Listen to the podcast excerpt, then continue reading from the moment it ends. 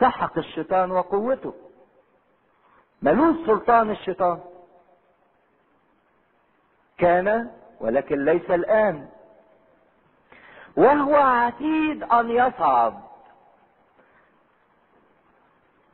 لكن هيظهر هيظهر يعمل إيه؟ يصعد من الهاوية ويمضي إلى الهلاك لما كنت سبقت شوية يقول إن الشيطان في لحظة من اللحظات هيحل من إيه؟ من قيده فهيتحرك يصعد من الهاوية. بس هيصعد من الهاوية ويمضي إلى الهلاك. يصعد من الهاوية قلنا الهاوية اللي هي الجحيم الهديس الحفرة الإيه؟ العميقة. هيطلع منها يظهر لكن هينتهي إلى الهلاك جهنم. زي ما الكنيسة بتعلمنا إن كان في مكان انتظار للأبرار اللي هو الفردوس مرحلة مؤقتة لحد ما الفردوس ينتقل إلى الملكوت. أيضا في مكان معد للأشرار الها... الهاوية الجحيم الحفرة العميقة الهديث وبعدين يتحولوا إلى الهلاك أو جهنم. عتيد أن يصعد من الهاوية ويمضي إلى الهلاك وسيتعجب الساكنون على الأرض الذين ليست أسماءهم مكتوبة في سفر الحياة منذ تأسيس العالم. الوحش ده هيعجب الناس اللي إيه؟ مش متأيدين في سفر حياة الخروف. وبرضك يرجع يقول اللي إيه؟ منذ تأسيس العالم. في سابق علم الله وفي رؤية الله البعيدة كان يعرفهم. حينما يرون الوحش أنه كان وليس الآن مع أنه كائن. الشيطان ما انتهاش. موجود. لكن سلطانه مفيش عشان كده يوحنا فم الذهب يقول عبارة شهيرة قوي. لا يقدر أحد أن يؤذيك إلا نفسك. يعني محدش يقدر يأذيك لا إنسان ولا شيطان ولا أي خليقة. محدش يقدر يأذيك إلا نفسك. هو ليس الآن مع إنه كائن. هذا الذهن الذي هنا الذهن الذي له حكمة. وينبه بقى مين اللي عنده فهم وحكمة وعنده ذهن مفتوح وصاحي إنه يفهم الكلام. السبعة الرؤوس هي سبعة جبال عليها المرأة جالسة. اتكلمنا عن الرأس رمز للفكر والفكر هو استقرار الخطية بداية الخطية وعمل الخطية فينا. أي واحد فينا قبل ما بيغلط بالعمل بتكون الخطية دي موجودة فين؟ في الفكر. ولما كنا بنتكلم في سفر اللاويين اللي أنتوا زعلانين منه. قلنا حاجة مهمة في الذبائح. اشمعنى الذبائح كانت حيوانية؟ عشان ملهاش فكر. زي رمز للمسيح الغير قابل للخطية. اللي ليه فكر ليه فكر قابل للخطية؟ لكن اختيرت الحيوانات كذبائح في العهد القديم لأنها غير قابلة للخطية زي ما المسيح كان غير قابل للخطية. فهذه مستقرة على كمال أفكار الخطية وسبعة ملوك. خمسة سقطوا وواحد موجود والآخر لم يأتي بعد. ومتى أتى ينبغي أن يبقى قليلا؟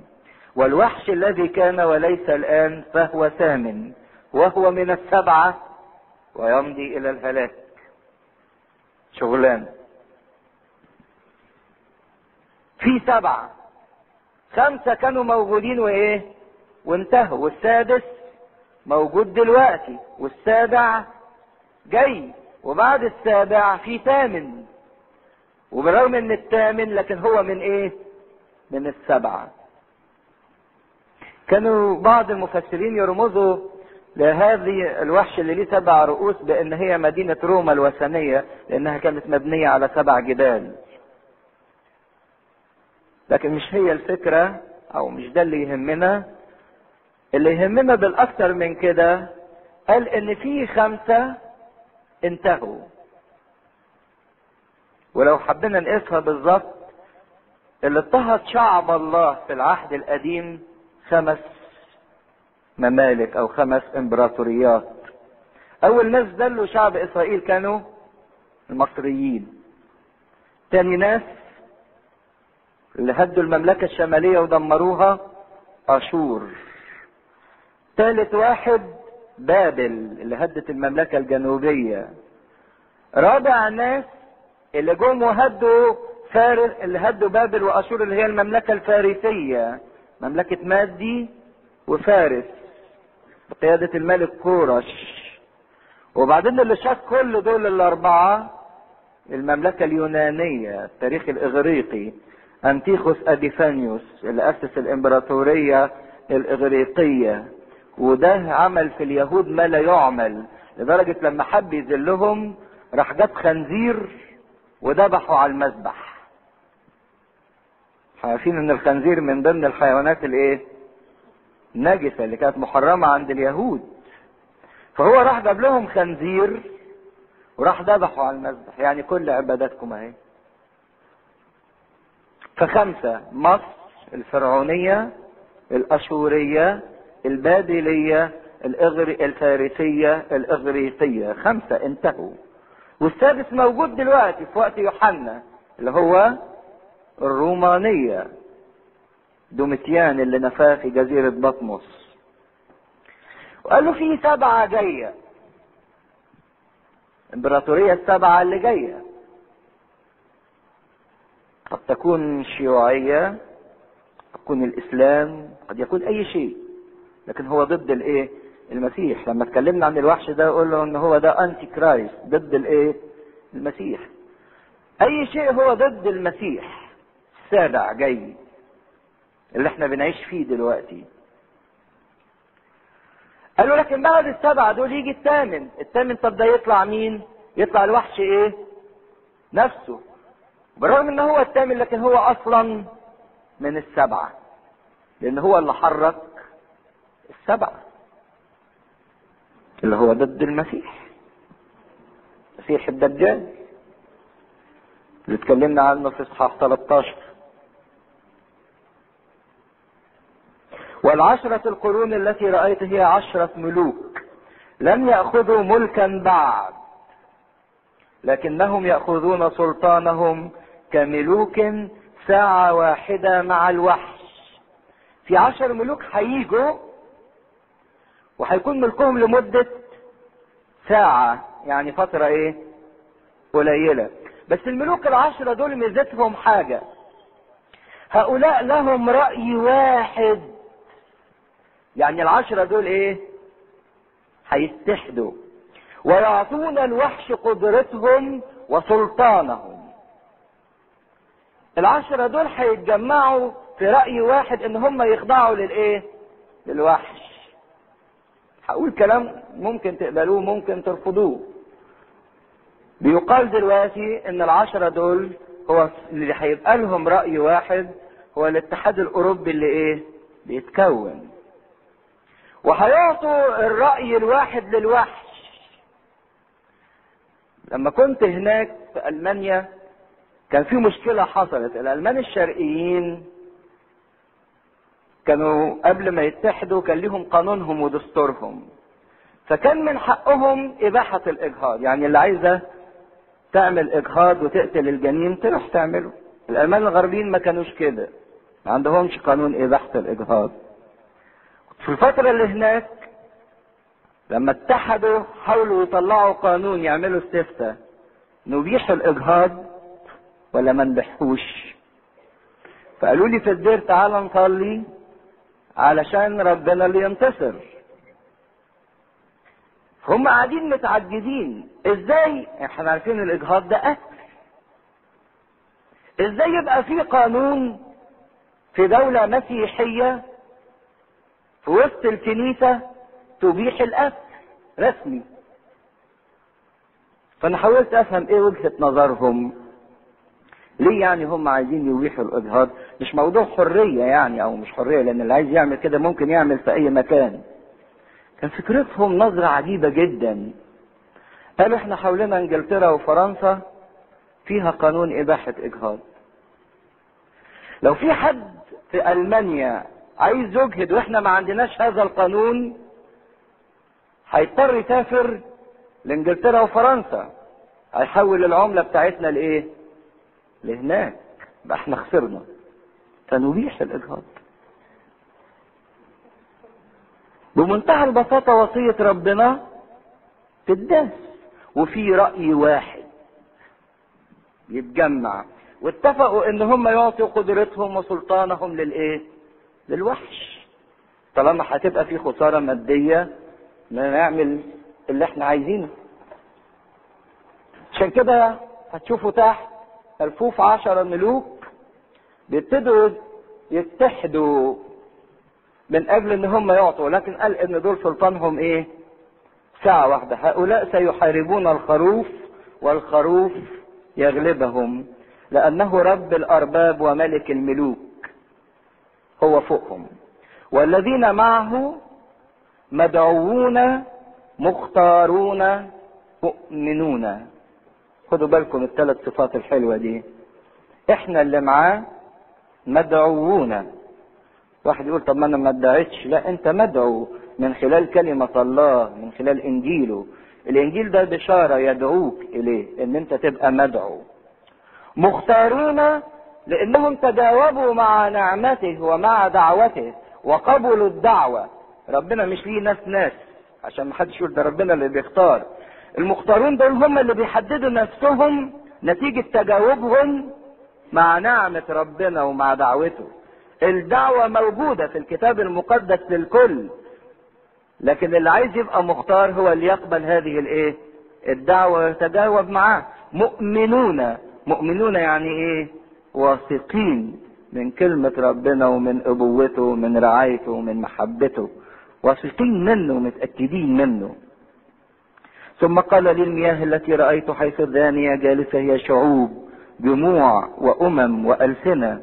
أما العشرة القرون التي رأيت على الوحش فهؤلاء خدوا بالكم الحتة دي بقى. سيبغضون الزانية وسيجعلونها خربة. وعريانة ويأكلون لحمها ويحرقونها بالنار. دول اللي كانوا بيزنوا معاها. اللي كانوا بيزنوا معاها هيجي وقت يجعلوها خربانة وإيه؟ وعارية.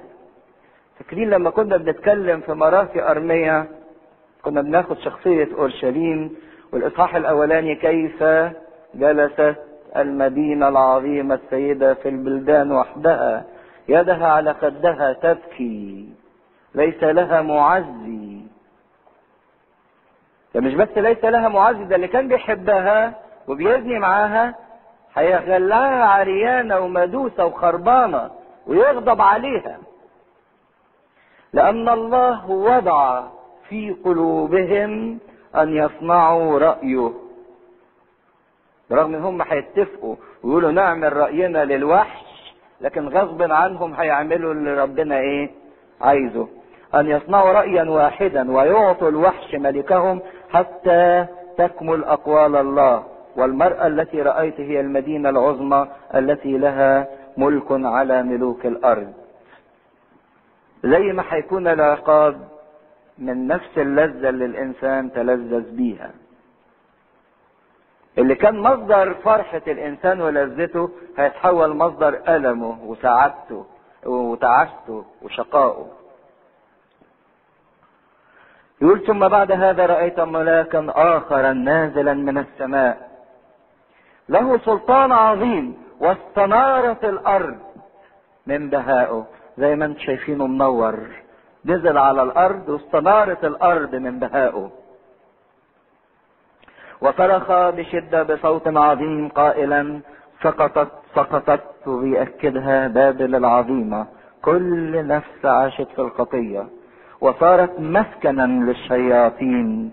ومحرسا لكل روح نجس. ومحرسا لكل طائر نجس وممقوت. الطائر النجس والموقوت زي الحداية والبومة والغراب والكلام ده. لأنه من خمر غضب زناها قد شربت جميع الأمم وملوك الأرض دنوا معها وتجار الأرض استغنوا من وفرة نعيمها. سقوط كل نفس وبقت مسكن لكل طائر نجس وإيه؟ منقوط. سقوط كل نفس عاشت في الخطية وتمسكت بالخطية وكانت مكتوب عليها مملوءة أسماء تجاديف رفض مستمر لله. بقت مسكنا لكل طائر ممقوت ونجس. ثم سمعت صوتا آخرا من السماء قائلا صوت تاني ملك تاني. اخرجوا منها يا شعبي لئلا تشتركوا في خطاياها ولئلا تأخذوا من ضرباتها لأن خطاياها لحقت السماء وتذكر الله أثامها. كلمة حلوة قوي بس لو اديناها انتباهها روحية. اخرجوا منها يا شعبي. لئلا تشتركوا في خطاياها. ما تفضلوش عايشين في النفس الزانية اللي مملوءة أسماء تجاديف اللي رافضة لعمل الله اللي عمالة تقول لربنا لأ لأ لأ لأ. اخرجوا منها. ما تشتركوش في خطاياها. لئلا تأخذوا من ضرباتها. نصيحة حلوة كده لكل نفس ربنا دخلت في عهد معاه ربنا بيلحقها. اطلعوا اهربوا للبرية اخرجوا. هي في برية لكن أنتوا روحوا البرية المعدة. اهرب لحياتك. ما تشتركش معاها في خطاياها. ما تفضلش ملتصق بيها. لأن خطاياها لحقت السماء. وتذكر الله أثامها. تذكر الله أثامها مش معنى أن ربنا كان ناسي لكن تذكر الله أثامها يعني ربنا قرر أن هو عاقبها. جاذوها كما هي أيضا جاذتكم وضاعفوا لها ضعفا نظير أعمالها. في الكأس التي مزجت فيها امزجوا لها ضعفا. عشان كده الألم والعقاب هيكون من نفس نوع الإيه؟ لذة الإنسان كان بيتلذذ بيه هنا على الأرض هو هيبقى نفس الألم اللي بيتعبه بيضايقه بقدر ما مجدت نفسها وتنعمت بقدر ذلك أعطوها عذابا وحزنا. ده مش بس القدر ده قال قبل كده ضعيفه ليها. لأنها تقول في قلبها شوفوا كل نفس خاطئة بتقول الكلام اللي جاي. لأنها قالت في قلبها أنا جالسة. جالسة يعني إيه؟ مستقرة. محدش هيقدر يغيرني محدش هيقدر ياخد اللي عندي. عندي ملكة بملك عندي. عندي مواهبي لبقتي ذكائي جمالي إمكانياتي شخصيتي آرائي نظراتي الخاصة. ملكة ولست أرملة. مشكلة الأرملة؟ إن جوزها مات. حزينة. لكن هي بتقول أنا مش أرملة. أنا اللي بيطلبوني كتير. النفس اللي كانت زي سياطيرة بتستعرض. وعمالة تمثل على المسرح عشان يجروا وراها كتير. عشان تبقى مطلوبة. هي بتقول لست أرملة زوجي موجود اللي عايزني موجود ولن أرى حزنا. عندها اطمئنان مزيف إن مش ممكن هتشوف إيه؟ حزن. واثقة جدا يعني. ومن أجل ذلك في يوم واحد ستأتي ضرباتها. إيه هي الضربات دي؟ موت. قالت ان أنا جالسة تموت. وحزن وجوع وتحترق بالنار لأن الرب الإله الذي يدينها قوي. حزن وموت وجوع وتحترق بالنار.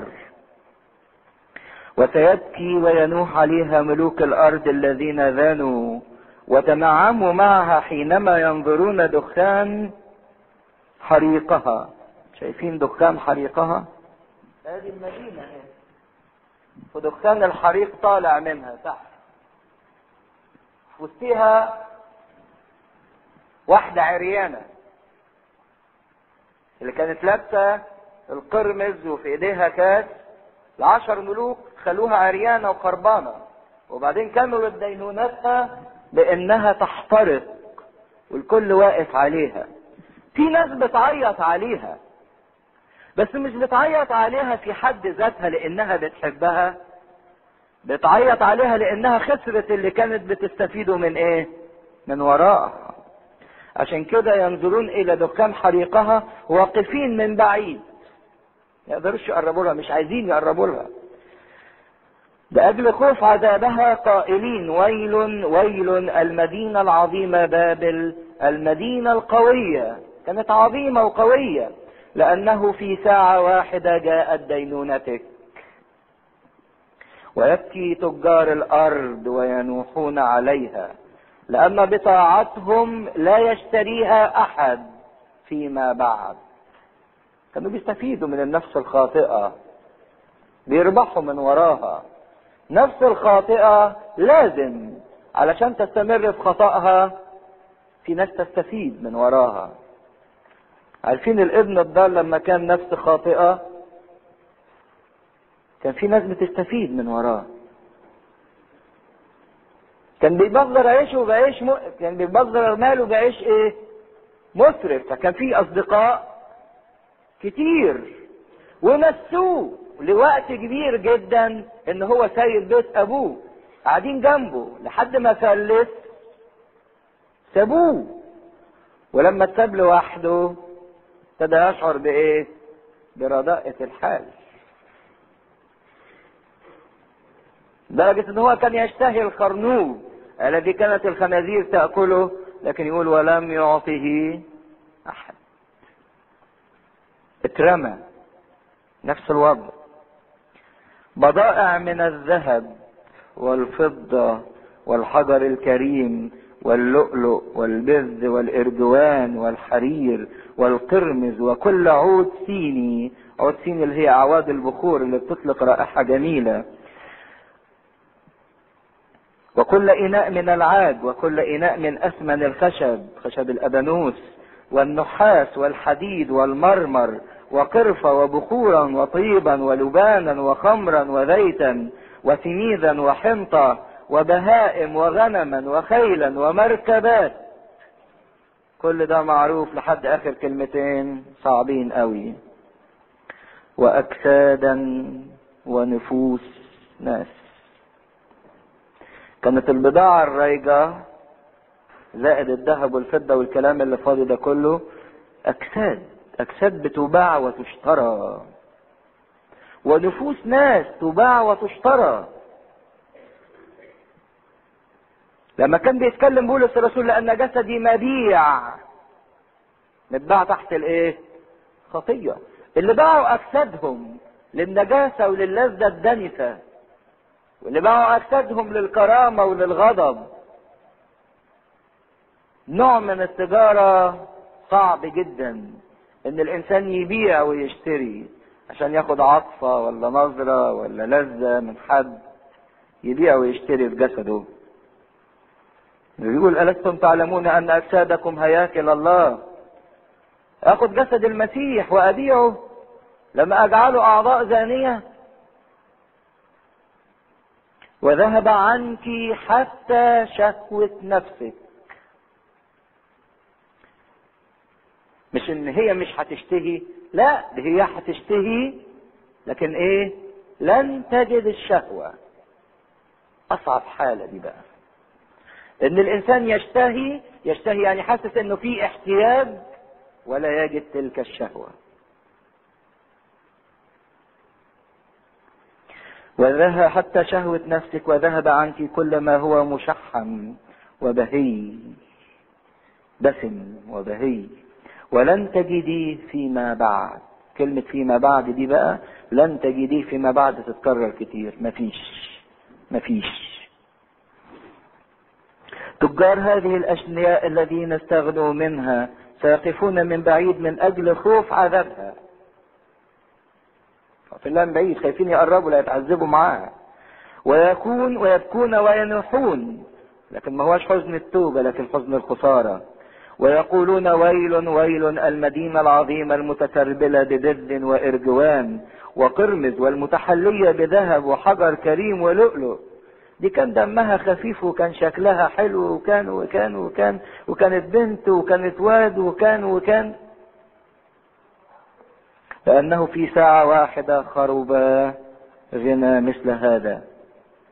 وكل ربان وكل الجماعة في السفن والملاحون وجميع عمال البحر وقفوا من بعيد. ادي شايفين البحر في الطرف هناك كله واقف من بعيد. وصرخوا إذ نظروا دخان حريقها قائلين أية مدينة مثل المدينة العظيمة؟ وألقوا ترابا على رؤوسهم وصرخوا باكين ونائحين قائلين ويل ويل. كلمة عمالة تتكرر كتير. المدينة العظيمة التي فيها استغنى جميع الذين لهم سفن في البحر من نفائسها لأنها في ساعة واحدة خربت. افرحي لها أيتها السماء والرسل القديسون والأنبياء لأن الرب قد دانها دينونتكم. كل اللي ساكنين على الأرض واللي ماسكين في الأرض بيبكوا وينوحوا عليها وعلى الخسارة. لكن كل اللي ساكنين في السماء فرحانين. كل الإنسان اللي متمسك بالأرض يبكي وينوح لأن كل ده لا يوجد فيما إيه؟ بعد. خسارة.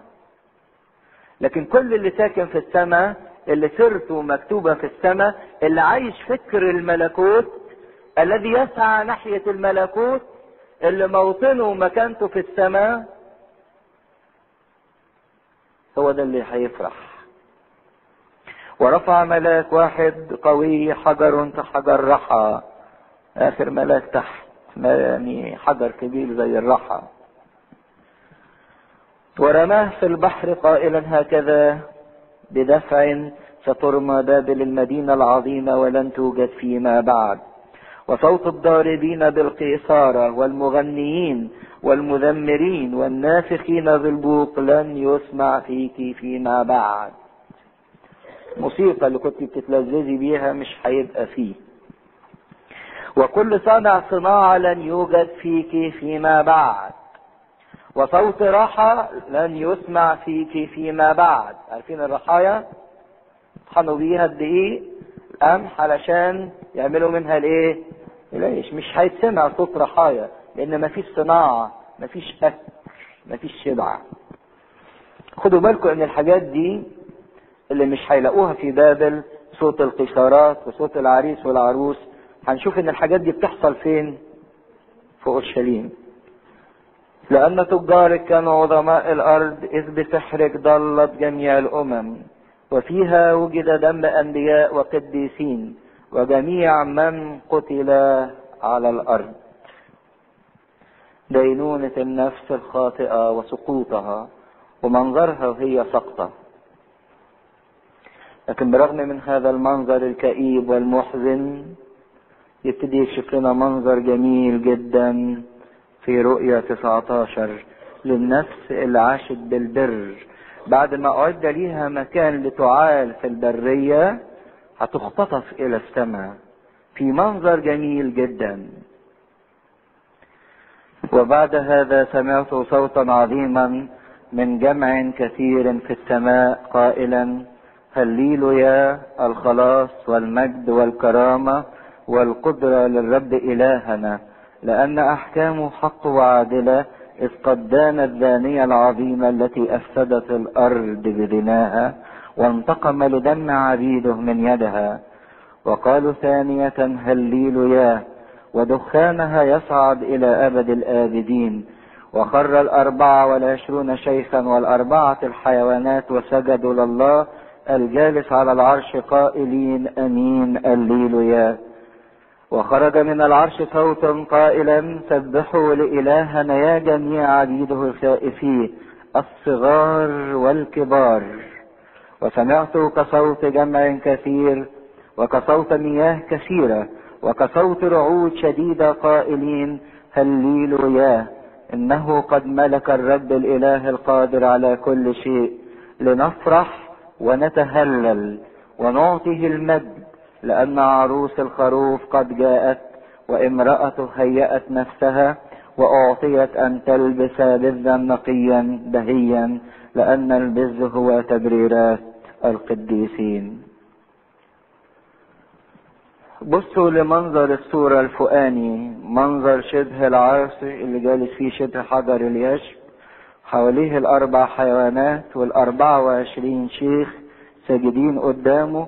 وقدامه ألوف ألوف وربوات ربوات بيمجدوه في كلمتين اتقالوا في السماء منهم تسبحتين الكلمة الأولانية اللي اتكلمنا عنها كانت كلمة إيه؟ ها؟ قدوس والكلمة التانية اللي قريناها دلوقتي هللويا يا ريت اللي يقدر كده خلال النهارده أو لحد بكرة يفكر شوية في الكلمتين دول. قدوس وهللويا. يكتب لي كده شوية تأملات عليهم. كلمتين فيهم سر السماء ولغة السماء كلها في الكلمتين دول. قدوس زي ما شفنا التسبيحة الأولانية والترتيلة الأولانية اللي بيقولها الكل. قدوس قدوس قدوس. أنت مستحق المجد والكرامة. لأنك ذبحت واشتريتنا من كل قبيلة وأمة ولسان.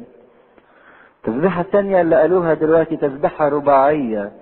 يصرخوا فيها قللوا يا أربع مرات. كلمة قللوا يا وكلمة قدوس. خدوا النهاردة وبكرة كده فكروا فيها. اللي بيقول إحنا عايزين حاجة في وقت الخلوة. خد الكلمتين دول وفكر فيهم واكتب تأملاتك عليهم. كلمة قدوس انطباعاتك عنها إيه؟ إحساساتك بيها إيه؟ كلمة قدوس وكلمة قليلوا يا. كلمة هللويا معناها مجدا للرب. كل الكنائس بطوائفها بتقول كلمة هللويا. إحنا بنقولها كأرثوذكس هللويا بالهزات. كاثوليك بيقولوها بالسوبرانو البروستانت بيقولوها بطريقتهم هللويا مجدا. لكن المهم إن ده عايز يقول إن الكل واحد معد للملكوت لازم يعرف الكلمتين دول. قدوس هولي وهللويا.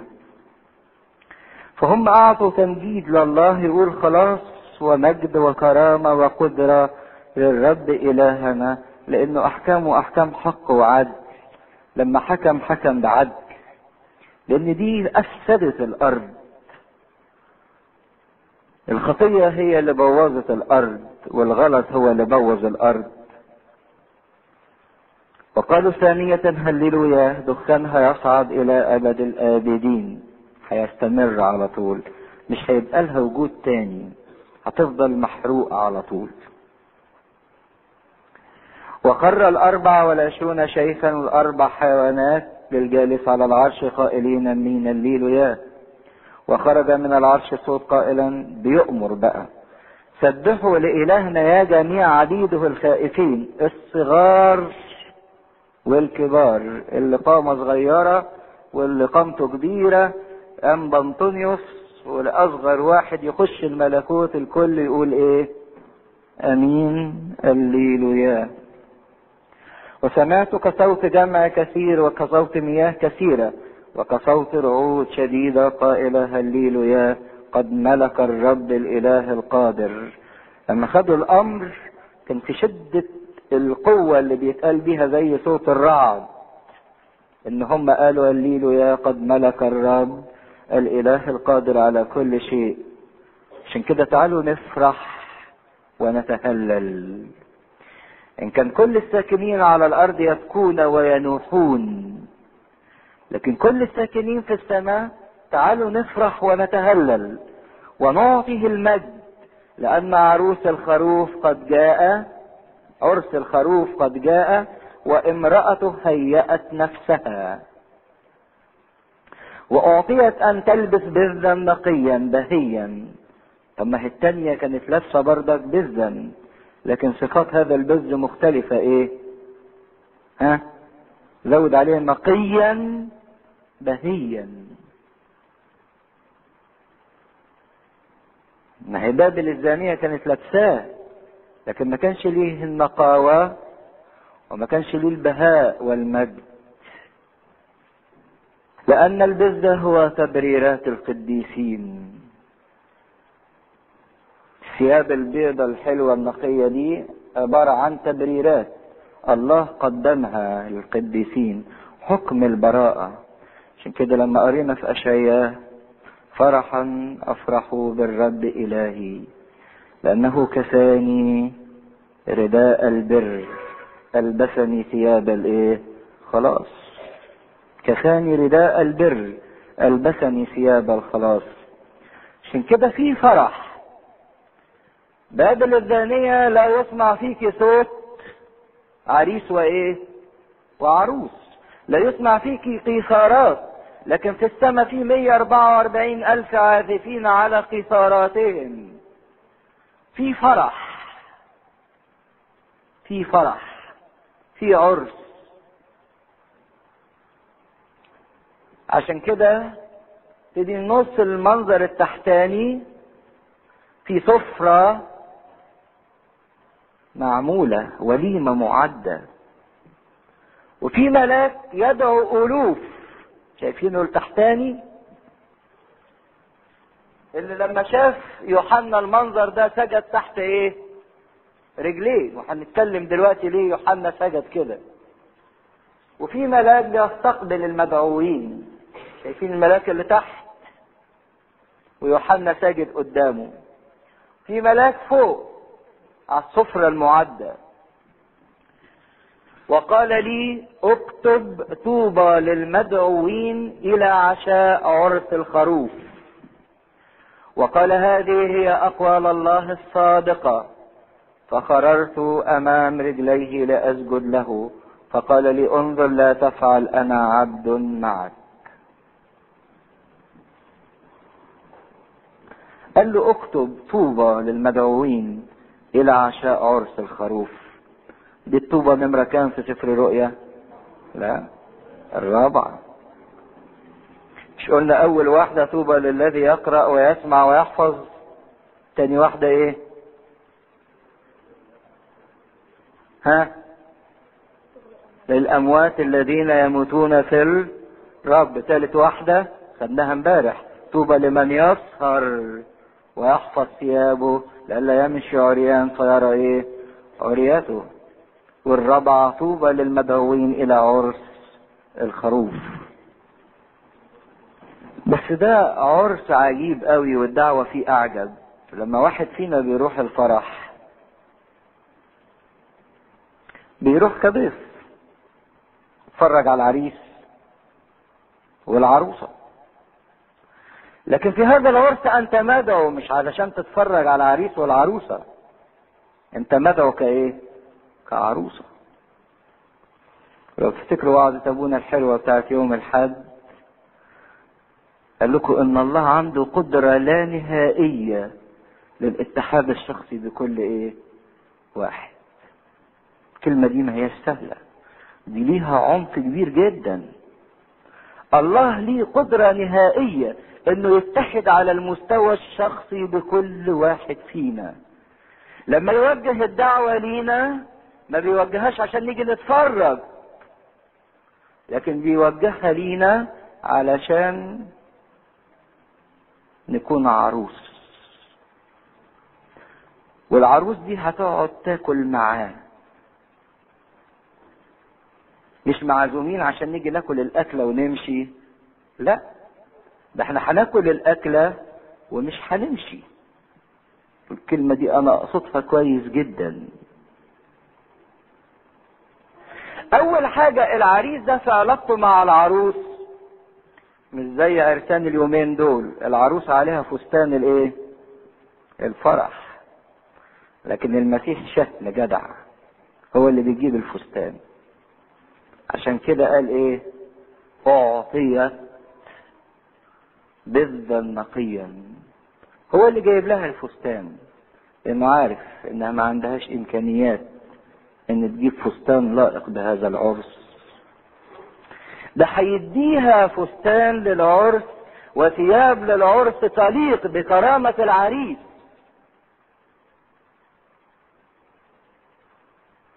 عشان كده هو اللي هيجيبه لها أعطيت أن تلبس. هي ما عليهاش غير إنها إيه؟ تلبس. لكن اللي هيجيبه هو الله تبريرات. عشان كده اللي بيستصعب إن إحنا يطلق علينا لقب قديسين لا. ده أنت مش قديس بشطارتك ولا بجهادك ولا بأصوامك ولا بصلاتك. ده أنت قديس بتبريرات الله اللي أعطاها. عشان كده أي مجد معد للنفس. أعملوا مقارنة بين التعارض الفظيع بين الانحدار اللي انحدرته بابل وبين امرأة الخروف ومجدها. فهنا كل نفس فينا مدعوة مش إنها تيجي تتفرج لكن مدعوة كعروس للمسيح. وتقعد وتاكل. والكل واحد ليه مكان. ولله قدرة لا نهائية للاتحاد بكل شخص. فكركم برضك ببعض الكلمات اللي قالها ابونا في العظام قال لك كلمة زوج عريس يعني جوز أو زوج. زوج يعني إيه؟ اثنين بس هو بيتقال على واحد. واحد لكن معناه إيه؟ اتنين. وقال لنا حكاية حلوة قوي على الست اللي راحت تزور واحدة فجابوا لها حتة جاتوهايه قالت لهم لا ما أقدرش أكلها لوحدي لازم أقسمها إيه؟ معاه. وطلع بحتة مهمة قوي إن الزوج ده سموه زوج اتنين أو الزوجة سموها اتنين برغم إنها واحدة لأنها عندها إحساس دائم بملازمة الطرف الإيه؟ آخر. ما تاكلي. لا لازم أستناه. ليه؟ لأنها عندها إحساس دائم بملازمة هذا الآخر. مفيش أي شيء يقدر يفصلهم هما الاثنين عن بعض. لا الظروف ولا المكان ولا الزمان ولا الإمكانيات. علشان كده ده اتحاد لاتنين إحساس دائم بحضور الله. عشان كده برضك ان كنا هنتكلم الملكوت ده إمتى يبتدي؟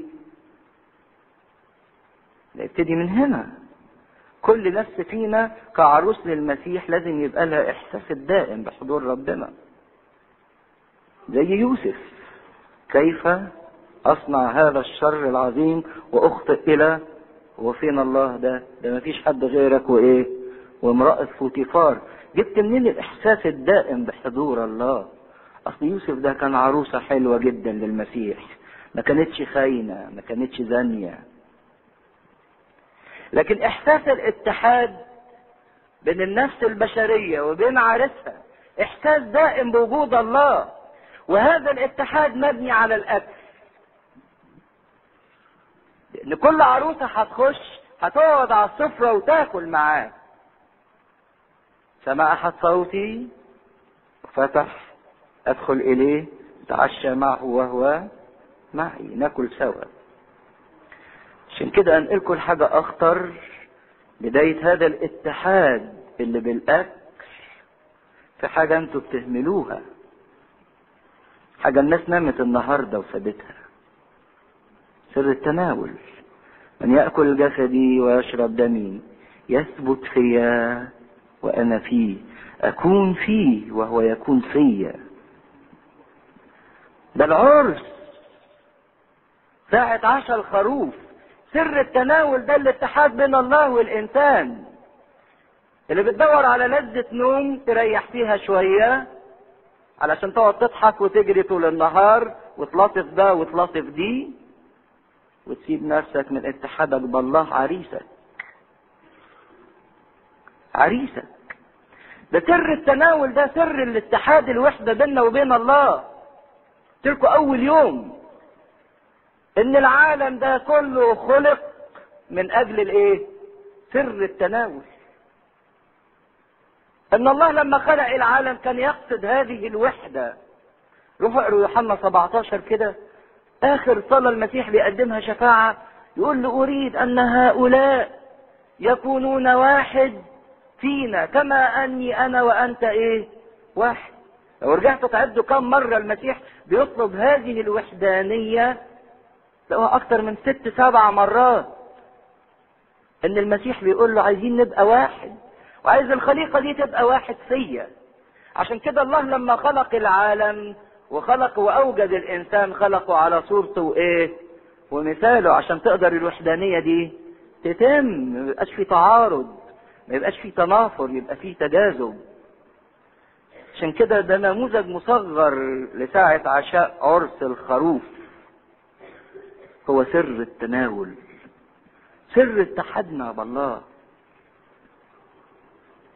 الله عنده قدرة لا نهائية للاتحاد الشخصي بكل إنسان.